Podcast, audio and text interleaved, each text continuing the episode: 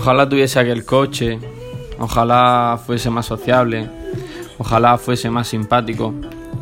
¿Esto te suena? Es el mensaje que a diario atiborra nuestras mentes a modo de martillo con la incongruencia de que somos nosotros mismos los que nos golpeamos. Increíble, ¿no? Te digo que la vida nos pone en este lugar y en este momento sin poder hacer nada al respecto. Nos mete en un barrio, nos mete en una familia, en una serie de circunstancias que nadie, ni tú ni yo, elegimos. Pero ahí estamos nosotros, siempre exigiéndonos, porque no somos como el vecino de enfrente, porque no tenemos el coche que anuncian todos los días en televisión, o porque no somos igual de sociables que esos influencers que seguramente seguimos por Instagram. Te digo una cosa, de eso no va la cosa, amigo. La cosa va de mirar hacia adentro. El juzgarte solo te hace mal.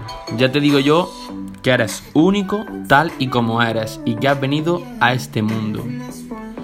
Sin punto ni coma, tal cual, lo que te hace daño es simplemente que te compares o que mires más hacia afuera que hacia adentro. Sí, eres un conjunto de células en un lugar del mundo, dentro de una galaxia, debajo de un cielo espectacular. ¿Qué más te hace falta? ¿Qué más? Seguramente estas cosas no te las habías planteado desde hace tiempo o quizás nunca. Pero aquí estoy yo, o quien dice el destino, para hacer que hayas pinchado en este vídeo o en este podcast para recordártelo. Por cierto, que, he dicho eso el destino, ¿eh? Me ha dicho un pajarito que si confía en él, todo a tu alrededor cambia. Que dejes de hacerle caso a lo que hay ahí fuera y que veas todo lo que hay dentro de ti mismo. Así de claro, toda y cada una de las veces que te has juzgado o te has dejado juzgar de una manera que no ha sido constructiva, ha sido porque has mirado hacia afuera. Qué curioso, ¿no? Simplemente por eso o porque has sesgado la vida y no has valorado que eres único en este planeta y en este lugar. Piénsalo.